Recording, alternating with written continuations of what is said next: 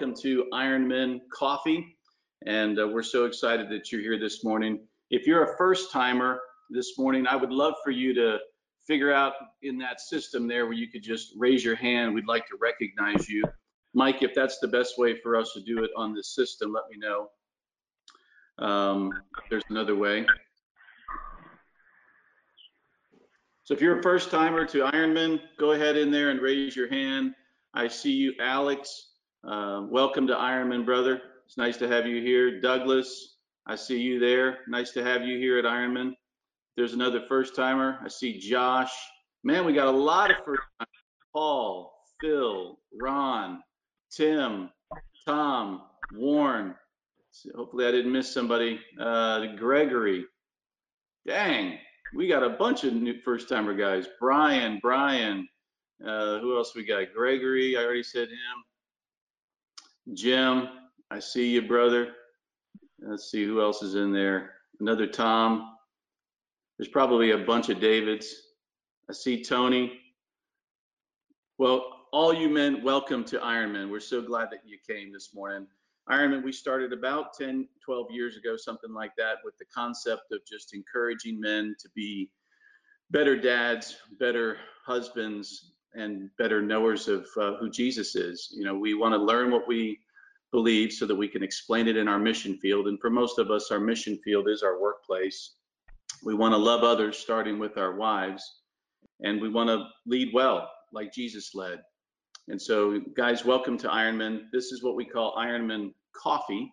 And typically, we meet once a month, and we would meet above Axum Coffee, and we would gather, and there would be anywhere between 100 to 200 guys that would gather.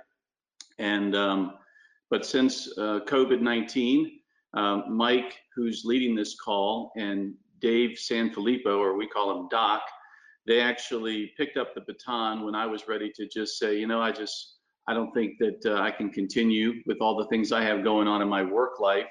And these two guys picked up the baton and said, no, we can't let Ironman die during this period. We're actually going to do take it virtual. So because of Mike and Dave, we actually are on this virtual platform now, which is an interesting platform for all of us. Because um, right now I'm looking directly into a little hole in my computer, so it's it's much different than when we were actually in person. So um, we're going to make the most of it uh, at this Ironman Coffee. And I know that Tom, in particular, I watch him on Facebook all the time, so he's a natural in front of the camera where guys like me are a little bit shyer. But this past week on Friday, um, Mike Winslow was our teaching fellow at Ironman Connect. And uh, we have the coffee, which is a, a general meeting, which is what you guys are attending right now. But Ironman is essentially a discipleship ministry. You know, before Jesus left, he gave us a, a, mission, and that was to go forth and make disciples. So every Friday, except for the last Friday of the month, we typically have been meeting at Four Rivers. Now we're actually meeting virtually because of uh, Mike and Dave. Um, so last Friday, Mike Winslow was our teaching fellow. And the concept on the every Friday, the Ironman Connect, the teaching fellow teaches for about 10 minutes. And then from there, we turn it over to table captains that then facilitate conversation. Well, Mike Winslow spoke last week and he talked about prayer life.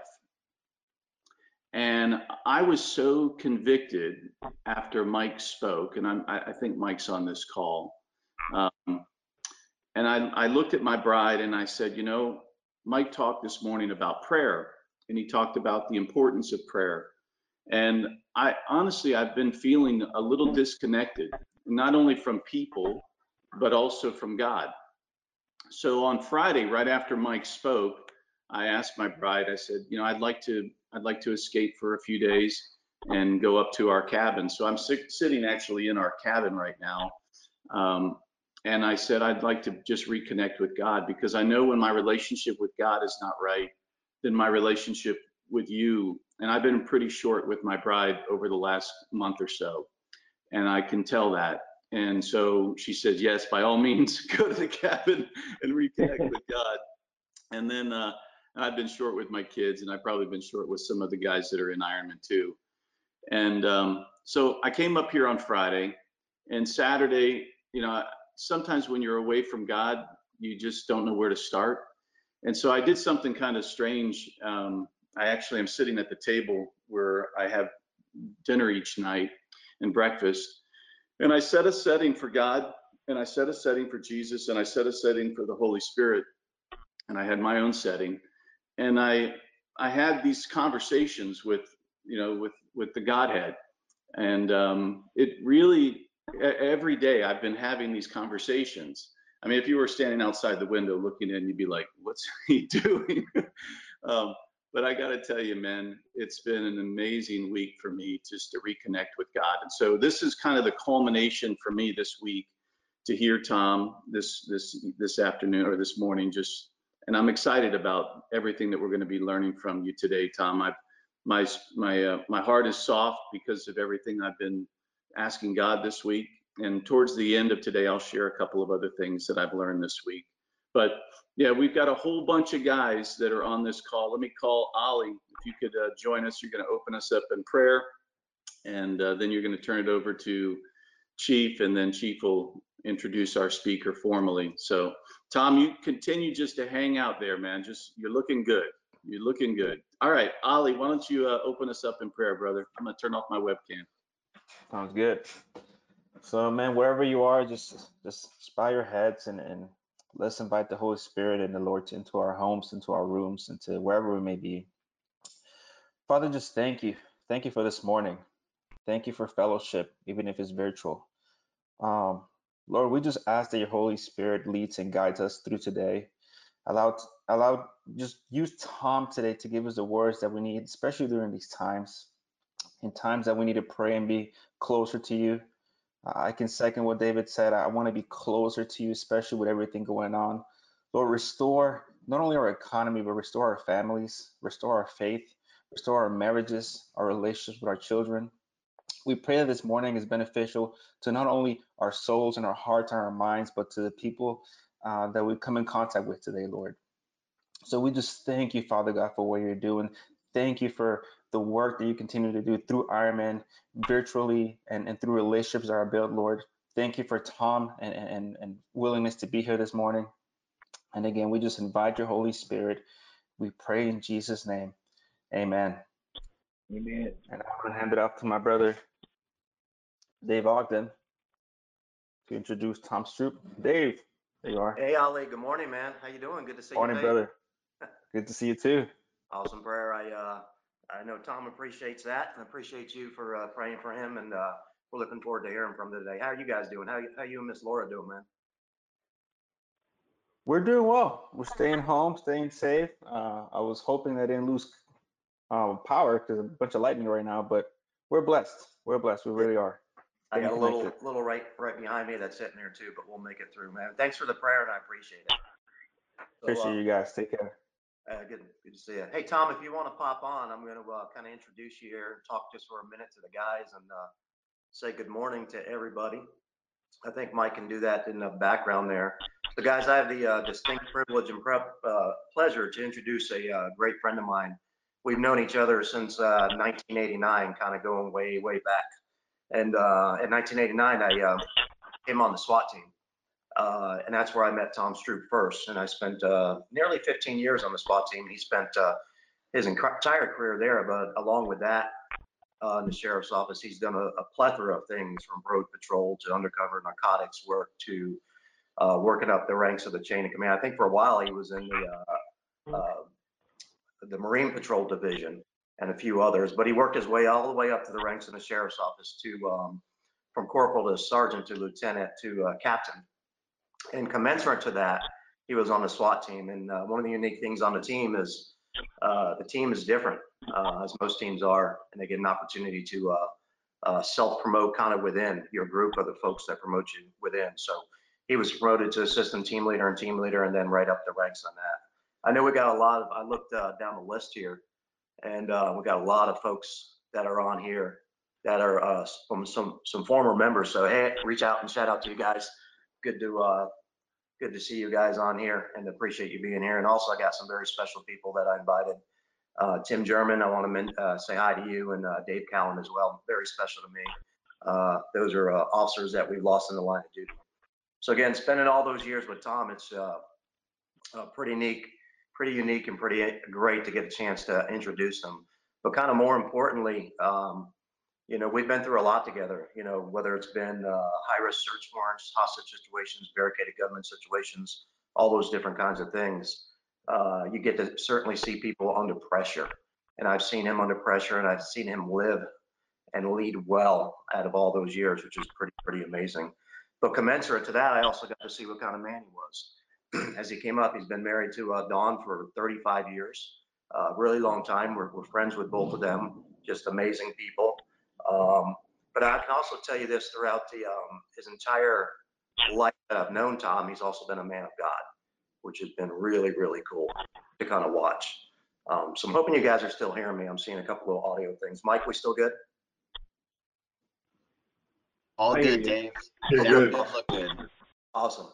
I can't see anything in there. I want to kind of finish with this, guys. I don't know if Tom's going to mention this, but being on the SWAT team, we have a special coin. You guys know I'm a coin collector. Uh, and unfortunately, you guys can't get this unless you've been on a team. and it's really significant. Uh, one of our own former uh, SWAT commanders kind of developed this in the 90s. And it's got a shield on it for the shield for the protection that uh, that we give to the community. And it's got the sword. You'll recognize some of these things from Ephesians 6, right? It's got the sword here, which is the sort of justice for us. It's about truth, integrity, um, and honor that we're supposed to live by. It also has a, a fire flame that's in there, which is the trial by fire. We've uh, we've certainly seen a whole bunch in our lives through the SWAT team and through the missions that we've had. Uh, some very big highs and some very very bad lows uh, from deaths of officers and things of that nature. And it's got five stars signifying the five original members in 1972. But most importantly, it's got a Latin phrase that says "Nunquam dubitatio," and what that means to us is never a doubt. Uh, never a doubt uh, that the, that your partner has your back when you go into a mission. Never a doubt that he's going to step up and do the right thing and protect you, and you're going to protect him. Never a doubt that he's going to leave you behind. So I want to kind of leave with introducing Tom with Nunquam dubitatio because I think he's lived that way for God. Uh, never a doubt that um, that Tom Stroop has been a man on man of God, a man on mission uh, for those 31 years that I've known him now. So I'm really excited to hear him talk about perseverance because I, I don't think I can think of a better person to talk about that. So with having that said, hopefully that wasn't too long-winded, Tom. I can't see you. I wish No. I could. I don't know if I'm having audio problems, but I'm going to turn it over to you. And uh, I'm glad. I'm looking forward to hearing to hearing from you today. Yeah, thanks. Um, I'm assuming you can hear me. I can hear you. Okay. Uh, you know, one one quick, I guess, um, current items agenda thing. You know, I my wife and I keep talking about this, you know, coronavirus and and how the positive effects it's been having on our relationship and different things like that. But she was reminded the other day, and I'm just saying this to myself, but hope maybe it's a, a message to somebody else too, is that you know, no matter how much good we see in it as Christians, and no matter how much good might come out of it as far as our family lives and our relationships and I don't know, just slowing down and stuff, it is, really is hurting a lot of people. So, you know, my wife and I call ourselves call, talking on the front porch the other day about how, you know, we're retired, we get a retirement check. I actually get a social security check now. So, you know, God has blessed us, but we we got to be real sensitive to what we say about it for other people's witness because there are people that aren't being blessed right now. It, it's not a good thing at all for a lot of people. So a reminder to me, a reminder to all of us that you know when we when we thank God for certain things as Christians, we have a different perspective. You know, we see things as God's will, no matter how bad it gets. And until somebody is a Christian, it's kind of hard to see that. And I'll say that as far as the title of perseverance, it's the same exact thing. I, you know, perseverance for me, being a non-Christian, is totally different than perseverance being a Christian. It just the motive is different, the intention is different, where I get my power, my source of uh, perseverance is different. So when I speak about perseverance, I'm speaking about it from two different sides, like you know the non-Christian side, which is self-reliance, and the Christian side, which is reliance on God and hopefully less of me and more of God. But real quick, and you know, Dave introduced me, but you know, my name's Tom Stroop. I'm 62 years old. I retired from the sheriff's office, uh, and he said all that good stuff. But I'll start off with from the beginning. I'm a high school dropout. Um, I got married at 18. My wife was nine months pregnant. She was 16. we had a son. By the time I was 19, I had a one-year-old son. I had already been in the army and out of the army. I got out on a general under armed conditions discharge, which means basically it was a breach of contract. But I consider it something that I I could have avoided, but I didn't. I was young. I didn't know what I was doing. But so I got out of that uh, after two years. Um, I'll tell you a story later about how I got hired as a police officer. But I got hired as a police officer. I quit that job, went back to Orlando, where I'm from, and started my life over. So you know, I dropped out of high school, had a son at 18, got divorced, uh, left the army, left the police department, and here it is, this many years later. I now have a master's degree. I've been married 35 years. I have great grandchildren. My son is a firefighter paramedic. And I, if I didn't say it already, I've been married 35 years and I live in downtown Windermere and life couldn't be better. And what I realized is that my God, your God, our God is a God of second chances. But I think there's a little bit of a, a caveat there. And what I, what I try to say with understanding is that my God is a God of second second chances if we persevere. In other words, we have to put our my favorite book in the Bible is James because James is like this man of action. He's like, yeah, faith is great. You have to have faith. Without faith, you have nothing. But faith without works is dead. So perseverance is part of what I look at as far as my work, my ethics, my values move forward based on my perseverance. And I hope that it's for God's purpose and not my own. So all the second chances I've gotten, God has said, okay, I'm going to give you a second chance. Now persevere and do it right this time. And I'll say this with as many people that are watching today, this morning, there are going to be at least somebody and maybe several people who are going to hear me and hear God's words, I hope, and it's going to directly affect them. Please don't ignore that because I can tell you from personal experiences that everything somebody says to you matters if it's if it's meant to be said to you. And I'll give you a real quick example. Um, I was raised by a mother, a single mom of four children. Well, I didn't have a father around to tell me anything, what to do or how to do it or give me directions. So I kind of did what I wanted.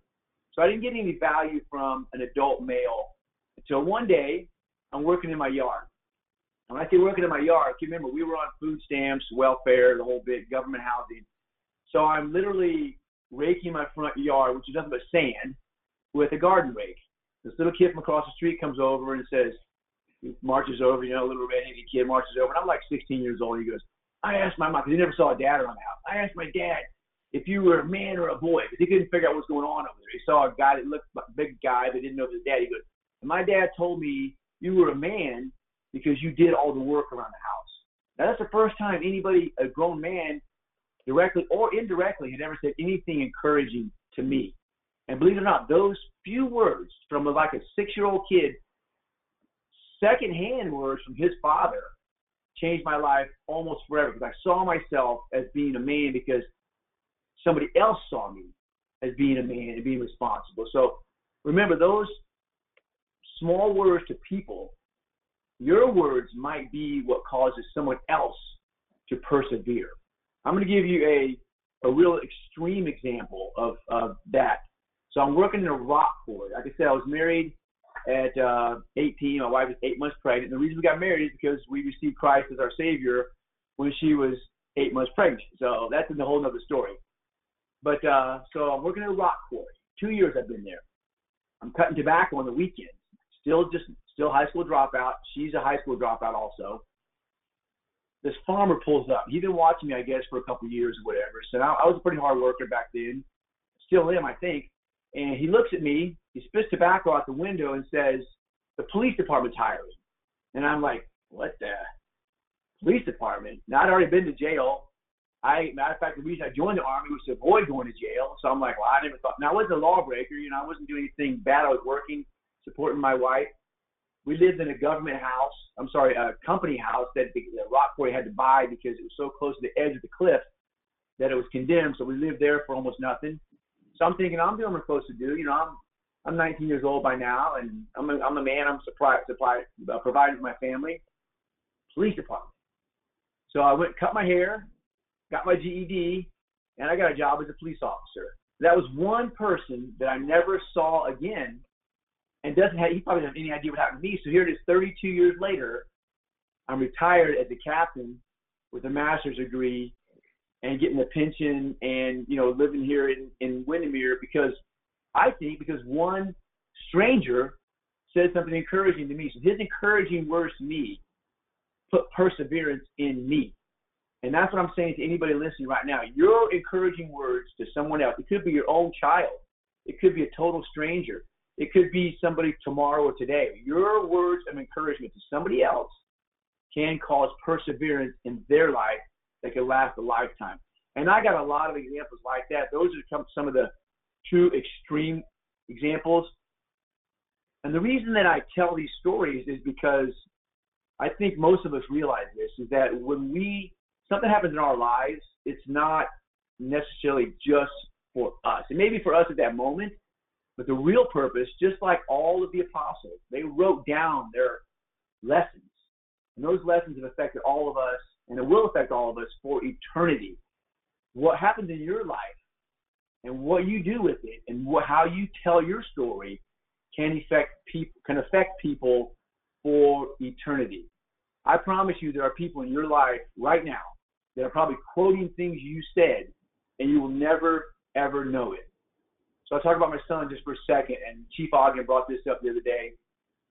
My son was was pretty much a wild child. Don't know where he got it. No, I'm assuming it was from me. Uh, he was he, he kind of took it up another notch though. So by eighth grade, he was pretty much kicked out of public schools, and that's just the tip of the iceberg. You know, drugs were involved, and, and I clarify once again, my son is a firefighter paramedic now. So God is a God of second chances if you persevere. I give him full credit for doing that. My son and God. Uh, but anyway, we had a problem, and there was no drug treatment programs that would even take him. He was a little bit too aggressive for even just like counseling or in-home care. So we started this. We went in this program called Straight, and you took in kids in your house while your son or daughter went somewhere else. So we brought in nine boys, not good boys, bad boys. I was I was on SWAT. I was younger than most of the parents. We had a 900 square foot house, and we brought in anywhere from eight to ten boys every night. We picked them up at night, brought them home, and yes, in my police car I'd pick them up. That's why, thank God, at that time he gave me a suburban and we counseled with them, and we fed them, and we washed their clothes. So for two and a half years, we did this. We took care of kids that we never really had much contact with. Ten years later, I'm having dinner now. That's that's making a very long story short, by the way. I give my wife a lot of credit for all this because keep in mind, this is my second marriage. This, my wife is not the natural mother of my son. You couldn't convince him of that now, but so she did all of this and not even not even blinked. She didn't blink. By the way, she was a very young bride, so God bless her, and a lot of other kids too. So we are in uh, DeLand or someplace, and this rough-looking kid walks up. He's a waiter, and he looks at us and he goes, "Dad, Dad, Stroop, Mom Stroop. They call your mom and dad. I'm so and so." And he starts crying. We recognize immediately. He said, "I just want to thank you guys for what you did." Now this is ten years later out of all the kids, we probably had thousands of kids over two and a half years because sometimes we get them for one night, sometimes we get them for 11 months. One kid. I remember saying thank you. Now we don't do it for that reason, but my point is this: is that the thing, the people you affect, you may or may not ever hear them say thank you, but I promise you, you're changing their lives forever. So your good words and your bad words affect people forever and it can directly affect the perseverance of other people. Now, by the way, I am now Facebook friends with that guy, and we go back and forth all the time and talk to each other and encourage each other. So that's why I tell my stories. I'm not telling my stories to show how wonderful I am or how rough my life was or or anything. I tell the story because I know this can affect somebody else, and I know for a fact that there are people listening right now whose lives will be changed by what God is saying through me. So don't ignore that. Pass it on and let somebody else benefit from what you've learned. And I didn't grow up that way, by the way. I didn't grow up sharing feelings at all. What happens is, and you know this as well as I do, that in our lives, if we think we have control, right, I got this. Now, remember, we were on a SWAT. Dave and I were on a SWAT. Um, and a lot of it maybe somebody else. I know a couple of my friends are listening now on SWAT also. You're pretty much a team, but you're also very self-motivated. It's like being on a football team. The whole team is moving forward, but it's an individual effort. So we're kind of, you know, self-reliant. You're going to be self-reliant until you can't be self-reliant anymore. Then you're going to realize you do need other people. And that's why I really want to thank the Iron Men of God for, for forcing me to do this. I'll say forcing me, but challenging me to do this. Um, I'd rather be in front of a crowd of people. You know, I'm sort of a showman more than I am a narrator. But this this forced me to write some things down, to take some notes, to self-evaluate. So this has been a blessing for me, and I hope it's a blessing for others. But what I'll tell you, what, if you think you're doing it on your own, you're not. So if you are having issues with anything, especially during this struggle time we have, this is a global struggle. Don't forget, this is not just Central Florida. And when you think about it that way, it's global struggle. Now, along those lines, I will say this: I used to run obstacle courses quite a bit on the SWAT team, and uh, what I would do is I would get on the starting line, and that was my strength. My strength was I wasn't a very good shot, as Dave I would tell you. I mean, I could pull it off, and not as good as some. But my strength was was it, most things physical. So on the starting line, it's very you know it's stressful. And what I would do is I would zoom out. I mean, I literally picture uh, like if somebody's standing on the moon right now and they look down, they they would not even see what I'm doing. So this is not as big a deal as you think it is. So if you are going through struggles right now, zoom out, zoom way out, and realize that if you keep focusing on this little tiny, tiny spot, it's going to seem bigger. And it's not as big as you think it is no matter what's going on. So if you're going through a stressful time right now, which most of us are, just zoom out a little bit and take in the big perspective. I read in James last night that says that we are a mist that appears for a little while. Now, that doesn't mean we can't enjoy life and we, we don't have a purpose here. We're not supposed to be doing something. But keep in mind, we are a mist that appears for a little while. So take advantage of that. Be live your life to its fullest. But if you get to the point where you're starting to really get overwhelmed with something, zoom out. I'm going to t-shirt that says zoom out. I think that's that's a good reminder to to me, and it also helps me tell other people what it means. Um, I told the story, but I, I got some notes here, but I don't. I know you guys can't respond back to me, but I was trying to think of other words for perseverance. And you know, there, I want to get to a definition of perseverance here because I think that in my mind I had kind of the wrong perspective of what perseverance really meant to God. Uh, so I saw fortitude, and I you know fortitude for me is like you know fortitude is like a cool word, right? Like they have fortitude. And you think about what does the word mean? Well, I don't know, but I, I really like it. Fortitude, you know, it means they got something going on. So it, I started looking around, and I didn't Google this because I'm the kind of guy that says, "Hey, give me your answer, but don't Google it." Right? I do Google a lot of things, but I didn't Google this. I just thought, what does it mean to me without looking up a definition? Fortitude for me is more like courage. And I think about an incident that Chief Ogden and I were in, and um, I'm here to tell you, and I'm not going to single out Dave above everybody else, but in this one, excuse me, this is right. I'm in a guy coffee. In this one incident, I can promise you, Chief Ogden showed fortitude, and fortitude, to, in my definition of fortitude, is an inner strength and a courage. It's like someone jumping into a river to save somebody, putting themselves at risk, or you know, you hear these stories about a mother you know, just doing whatever it takes to stand in between danger and their child. That that to me, that's that's inside of you. That's that's a fortitude thing, and you see it with a lot of people, and, it, and sometimes it can be the most unassuming people. You think, oh well, you know, this person is that, this person is this, and then all of a sudden something comes up, and they are the first one to push forward. That to me is fortitude. Um, I think you can learn that. I think you can. I think you can develop that. Uh, but I also think there's something inherent in you that you have. And I think everybody has it, it's just at different levels. Another word I have is tenacity. Now, for me, tenacity is like self-will. Like, you know, I'm not, I'm not gonna back down. I'm not gonna do this. I'm not gonna let this beat me.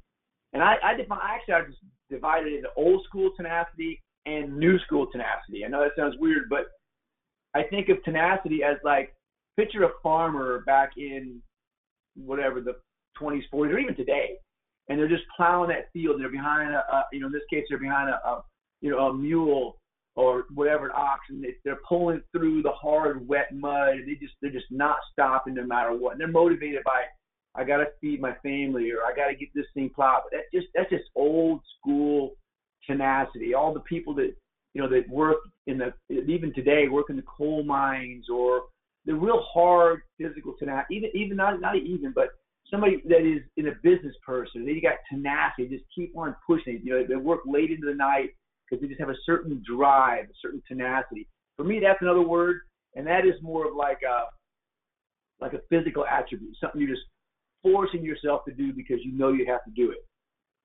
Uh, an example of modern school or modern tenacity is, you know, like people still want to do that sort of thing, but their life might not, their job might not require that, or their lifestyle might not require that. So we emulate that. I think people like that. They want tenacity. So we do things like mud run, we do things like CrossFit. We do things like, you know, whatever UFC fighting or, or Dave. I know Dave does a lot of grappling. That that takes tenacity. That's sort of like a modern tenacity that we're kind of substituting that in our lives because we need it and we want it. It's the same thing a lot of people do with their lives when they when somebody's lacking naturally, they kind of create it because there's a certain need to do certain things. And I think tenacity is one of those things that most people want to have. Um, I have a thing when I work out, I actually call the tenacity zone. So I'll work out. I like to do 100 reps of things. I don't do them all at once typically. And I always realize that right around 80% is when I really want to quit. It's like my 80%. If, if I do it right and I and I and I've practiced this workout, I've done it enough times to know. After 80%, I'm like, this is it. So the last 20% for me is what I call my tenacity zone. And you see a lot of times in professional athletes or or people that push beyond their their comfort zone. That last 20% is tenacity zone. And that's something, like I say, you're forcing yourself to do that. You're making yourself move forward. So perseverance is, is a definition of fortitude and tenacity. Um, I think most people consider something the definition of perseverance is like I don't want to say business business success, but perseverance is like pushing yourself real hard in your in your business, in your in your job, in your in the world's view of success. You know, they they persevered. You know, they pushed through, or like like Shark Tank kind of success. You know what I mean? Like this person came up with this idea, and they kept pushing it, and they had perseverance. And they pushed it all the way to the end. They got to Shark Tank, and now they're a multi-millionaire. And there's one example of that. And I tell you what, this one kind of motivates me too. If you've ever painted, you know the brush gets wet if it stays wet, it doesn't matter how long, that those bristles won't get hard. You can put it in a bucket of water for two years and it, pull it right out, rinse it off, and use it again. If you don't, set it aside. The brush is pretty much ruined. So this, this these two guys, they were firefight, two firefighters, I think, and another guy. They did construction on the side, and they used to take their paintbrushes and put them inside of a Ziploc baggie. And this one guy said, you know what? Let's make something that's formed formed to fit this brush. We'll snap it over it, almost like a like a plastic Tupperware sandwich box, go to any hardware store now. They're in there and they're multi-millionaire. They had perseverance to push an idea through and and become very successful with it. And that to me is a kind of example of worldly perseverance, success on that end. So that's that's not a bad that's not a bad definition of what perseverance is. But when I started looking at it, I realized that the kind of success that that the worldly perseverance is is it's for money, fame, power, control over others. And money is not bad, fame is not bad, control over others is not bad, especially if you are a good leader. But if that, that's the world's definition of success through perseverance. Then I looked up God's definition, and I did Google this, even though it's in my Bible. I did Google this, and this is God's definition of perseverance. And this was very telling to me. Uh, consider it pure joy, my brothers and sisters, whenever you face trials of many kinds, because you know that the testing of your faith produces perseverance. And here's the catch let perseverance finish its work so that you may be mature and complete, not lacking anything. So I broke it down. You know, I'm a SWAT commander. I got to break that down to its last, you know, what's the end result here? So here it is. Trials equals testing of faith. Testing of faith equals perseverance. Here is God's end result for why he wants us to persevere. It makes us mature and complete. So the world's definition of perseverance is success. And there's nothing wrong with that. Don't get me wrong. I, I wish success on everybody. The world's definition, I even looked it up. The world's definition of success. Let me look at my notes real quick right here. I know I have it somewhere. It says to be persistent in your goal until you reach success. So the world's definition is to be successful. That's perseverance. God's definition is to be mature. And what I think God means by that is, I'm not trying to put words in God's mouth, believe me, is that He wants us to be mature in our thinking, mature in our actions, mature in our perception of things around us, mature. So whenever I do things now, as opposed to like perseverance as a young man meant pushing as hard as I can. I'm to persevere. I'm to win. I'm to be pushing forward. Perseverance now means how is this to increase my maturity? Now, if it still means pushing, and it still means getting reaching a goal of success. There's always still success goals there. But how is this maturing me in my Christian walk? David talked about that earlier. Where are we at in our Christian walk right now? It changes all the time. My my Christian life has been a roller coaster, just like my you know, I told you my first job as a law, law enforcement officer, I quit and walked away. So my even my law enforcement career, you know, was a roller coaster. Most of my life is. So I believe that God's definition of perseverance is maturity. The world's definition of perseverance is success. The difference is is that God's definition requires us to persevere from within, the maturity. So we're bringing our perseverance motives in. The world's definition of perseverance is out. And that's tr- true with our spiritual life, isn't it? I mean, we people want to see us as Christians. They see what's in here.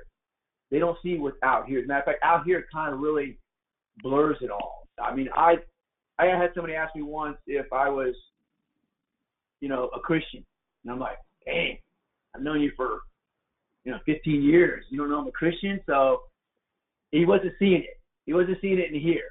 And he wasn't seeing my actions. He wasn't seeing anything. So maturity is God's purpose for perseverance. So real quick here, I know I only have a couple minutes left. I want to I want to just kind of define the difference between persistence and insistence. And this is the one that gets me in trouble.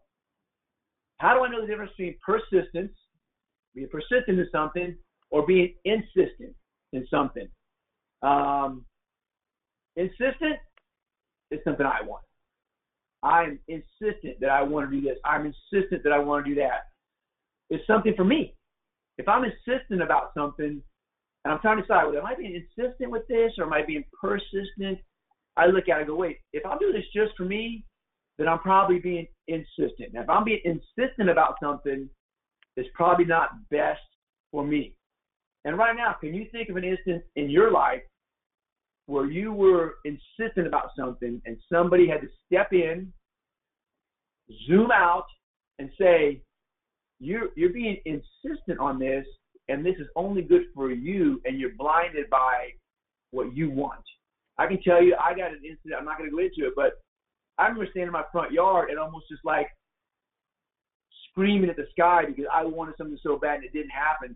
I literally walked my front yard into my house. And I, I just, it's like a boom, it just fell on me. It's like, what in the heck are you thinking? And I was so God, I was so glad that God and my wife stepped in because in my life, I like how Dave calls his wife his bride. So my bride has a more zoom out look on things. And she told me before I even get into this, why are you doing this? Well, because you know this, this. I, you can justify it, but the reality was it was for me, and I was being insistent. Uh, persistence can be good. Insistent cannot. So persistence is when I want something for others. Insistent is when I want something for me. So real quick, um, this this it's the war story, but you're gonna have you're gonna leave a legacy, and people are gonna remember you are gonna remember your life, and people are gonna remember your life for what you perceive as important. what you persevere for is probably what's important to you. So we're doing a drug search warrant somewhere in Orlando, Orange County. Going to a house, you know, it's run down. And this is this is for me it was really weird. Maybe it was an artistic moment, or maybe just maybe just only saw it. But you've seen the old console TVs, right? The old console TVs from the 70s. That's like a, a time capsule. So it was a big old console TV from the 70s, and it was sitting there. And then on top of it was a little bit of a newer TV on top of that. So you had like a, almost like a time capsule of TVs. And on top of that was even a smaller, newer TV. And then on top of that was a high school football trophy. This house had nothing else in it. And the guy in the house had lived there his whole life. Matter of fact, I think he may have inherited the house from his parents. So he probably moved into his parents' house after he lost everything he had and his parents passed away. But he did not get rid of that high school football trophy. And I asked him, Is that your trophy? He's like, Yeah, I got it in high school. No matter how bad his life got, he hung on to that trophy. And who knows where he was? Where it was. It's probably in the house when he moved in. His parents, his parents probably kept it, and he probably hung on to it. Everything else he probably sold or got stolen or whatever. He hung on to that trophy, that high school football trophy. And I got to tell you, for some reason, that one thing just really, really showed me that that was that was important to him because it was the best thing that ever happened to him. And he was a true victim of life, true victim of circumstances. How whatever got him there is really not important. What's important is that he still had hope in that one thing that he achieved. So whatever you're persevering after now, whatever you're insistent about, whatever you're persistent about, and I'm talking to myself too. I'm not talking to just, you know, everybody listening. Is that going to be your trophy? Is that going to be what people remember you uh, for? Is that be, is that going to be what you're going to remember? So I don't know what is going on in your life now. I, I know what's going on in all of our lives right now as far as the the, you know, the coronavirus and all the traumas going on with that. But remember that persistence is you think of it as being a long effort. It's really a short game lived minute by minute with a very long gain. And with, now I'll leave you this last thing because I'm showing like 746. I don't want to go over. Uh, this last thing is when things get tough, just zoom out. It, it helps me quite a bit. And whenever you persevere for, remember that if it's for others, it's probably in God's will. If it's just for you, double check. Double check with somebody that's going to zoom out and show you what maybe they see that you don't. So, last thing here, and I got this from Troy Schmidt from our church at a Bible study the other day. Seeing Jesus is the ultimate purpose in getting to heaven. Knowing you are going to see Jesus should motivate your journey. No matter what we do here on earth, our primary purpose should be to see Jesus when we get to heaven. And I think I read the text from Mike. So anyway, somebody show me how to get out of this thing. I'm assuming that uh, somebody's gonna pop up here in a second. There you go. Thanks, David. Hey, you stay right there, bro. Okay. You stay right there. What you taught this morning was gold. I mean, I got a whole page of notes on what you Thank were you. talking about. So I want to comment on a couple of these things before Dave comes on and closes us out in prayer. the uh, the zoom out. The zoom out. All right, I'm going to take you on a quick tour, Tom. You ready? Okay. Yeah. So join me in this. I'm going to try to do it. Oh boy. All right, wait a second. company? All right, wait a second. So this Oh is the ta- this is the table. I know that I know that you love woodwork, man. You would love this Yes, table. I do. All right, so I have uh, I have God sitting at the head of the table, and Jesus and the Holy Spirit sitting there, and then I was sitting here.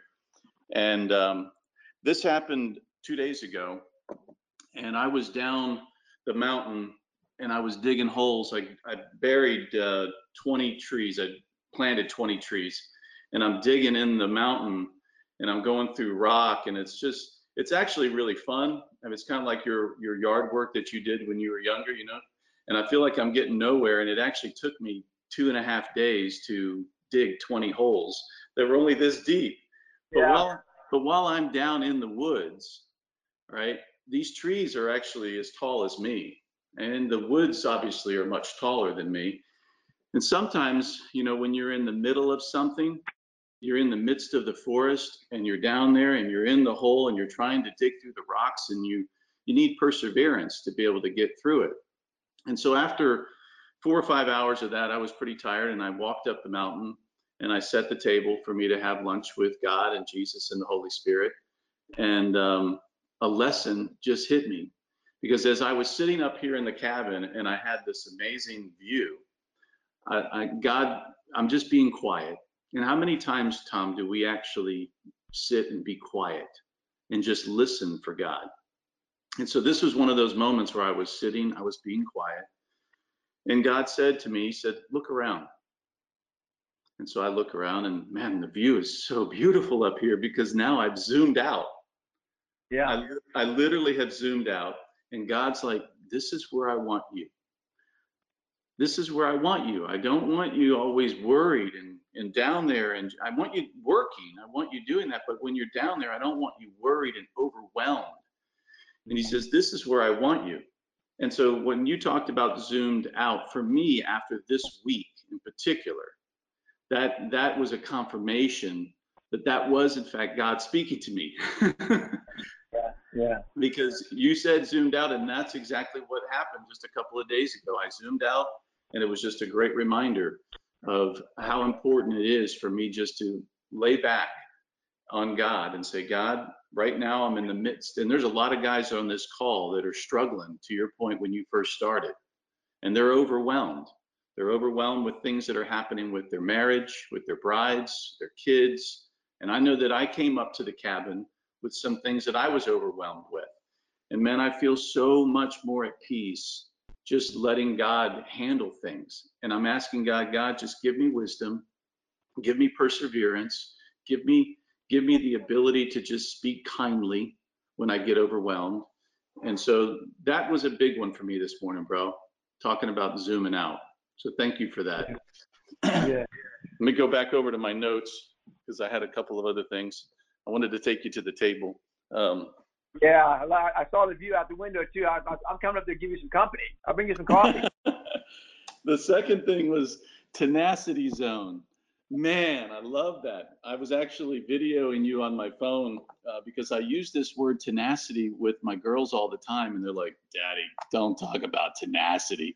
And so I, I texted it to them, and I'm like, "Hey, listen, I'm not the only one that believes in the word yeah, yeah, yeah. so, man, it's such a joy. You're a, you're an amazing man, and I'm so glad that Dave Ogden, as he comes on, introduced you to me. Um, I love having guys like you in my life and guys like Dave Ogden. Uh, you guys stretch me in so many ways. I'll I'll never forget the first time that I saw Dave come to an Ironman event that we had, the Ironman Coffee. And at that time, you know, it was just a couple of guys that were coming, so I had some time to research a little bit on each guy and I Google stalked Dave Ogden and found out his story of his son, Caleb. And, um, you know, I was just incredibly overwhelmed that this man showed up at an Ironman event. And, uh, and ever since then, Dave has been one of those guys in my inner circle that has stretched me, encouraged me in so many different ways. And um, so, Dave, I know you're on. I know you're going to close us out in prayer, but I love you, bro. I miss hanging out with you and uh, I love having you in my life. I know a lot of these guys that are on this call. and We still have over 110 or 120 Wow. guys that are on there. Um, I know a lot of these guys are on this because of your influence and because of Tom's influence. And you guys, you're not perfect men, nor am I, but you've you've led a life of integrity and uh, it, of such so that men want to follow you. And so I'm one of those guys. So I enjoy following you when you lead. And uh, Tom, I'm blessed that you came on this morning, and I'll hand it over to Ogden as he closes us out in prayer this morning, bro. Oh, man, man, thank you, Dave, and thank you, Tom. I knew he would, uh, he just would hit it out of the park. Isn't that just so cool? And, uh, you know, it kind of reminds me a little bit of, uh, uh, I've known Tom for a long time and, you know, our, our favorite Proverbs in here is Proverbs 27, 17, and iron sharpens iron as one man sharpens another. Um, so that's just, just so, so cool. Uh, Tom, great job, man. I don't know if you're still on or still can hear, but uh, awesome job with that. Uh, he spoke Thank you. from, uh, man, he spoke from James chapter one in the first couple verses there, and I love those. But as I finish out in our prayer, I want uh, I want everybody to go to that and read that whole chapter. Matter of fact, uh, you can read James itself in about 20, 25 minutes. Um, but really, what's important after that is the next section after that. God says, if any of us lacks wisdom, to ask Him for it. But not only ask Him for it, that we are to believe through our faith that He's going to give it to us. Um, so that's so cool. So if you're on this call today, or you're listening up because of uh, COVID and you're stressing out, and uh, I know I got some guys that, that talk to me about this. They're just so stressed and they don't know what to do. They don't know which way to go. They they feel like they're they don't know who to believe or what to believe, and there's con- conspiracy theories and all that. Go to the Word, like Tom said, uh, and it tells us if we lack wisdom, ask God for wisdom. Believe that He's going to give us that wisdom, and then rely on that. So if you guys will join me in prayer, dear Lord, I want to thank you for the blessings in my life, and thank you for Tom. Lord, um, I know here on earth we often, often say imitation is the best uh, form of flattery. And uh, last year I got to speak on part of his message, which he has said for 30 years, that everything matters. Every everything matters. Every person that we come in contact matters. Every word that we say matters. Every every second of the day matters because we're representing you. So if we can live our life with that in mind, with you in mind, Lord, that we're going to persevere. You know, this this uh, this time we're here on earth is just fleeting. As we studied last year in Ecclesiastes, it's hevel. It's just it's just a vapor. It's here now and it's gone. But our focus and our mission needs to be on you and on eternity. So I ask for every single guy on this uh, call today. I don't know where they are in their personal struggles, Lord, if they're uh, suffering, if they're having a difficult time, which so many people are, ask for you to come into their heart and give them peace and calmness uh, and direct them towards you, Lord. I, I, I ask if they have any questions that they reach out to any of these men uh, on this site or to the Iron Men of God group, Lord, or to their pastors or their church leaders to um, to, to talk over what they're going through in their lives right now. Uh, this too shall, shall pass. Lord, we love you. We bless you. Uh, we thank you for blessing us, Lord. You are the Almighty. Uh, thank you. It's in your name we pray. Amen.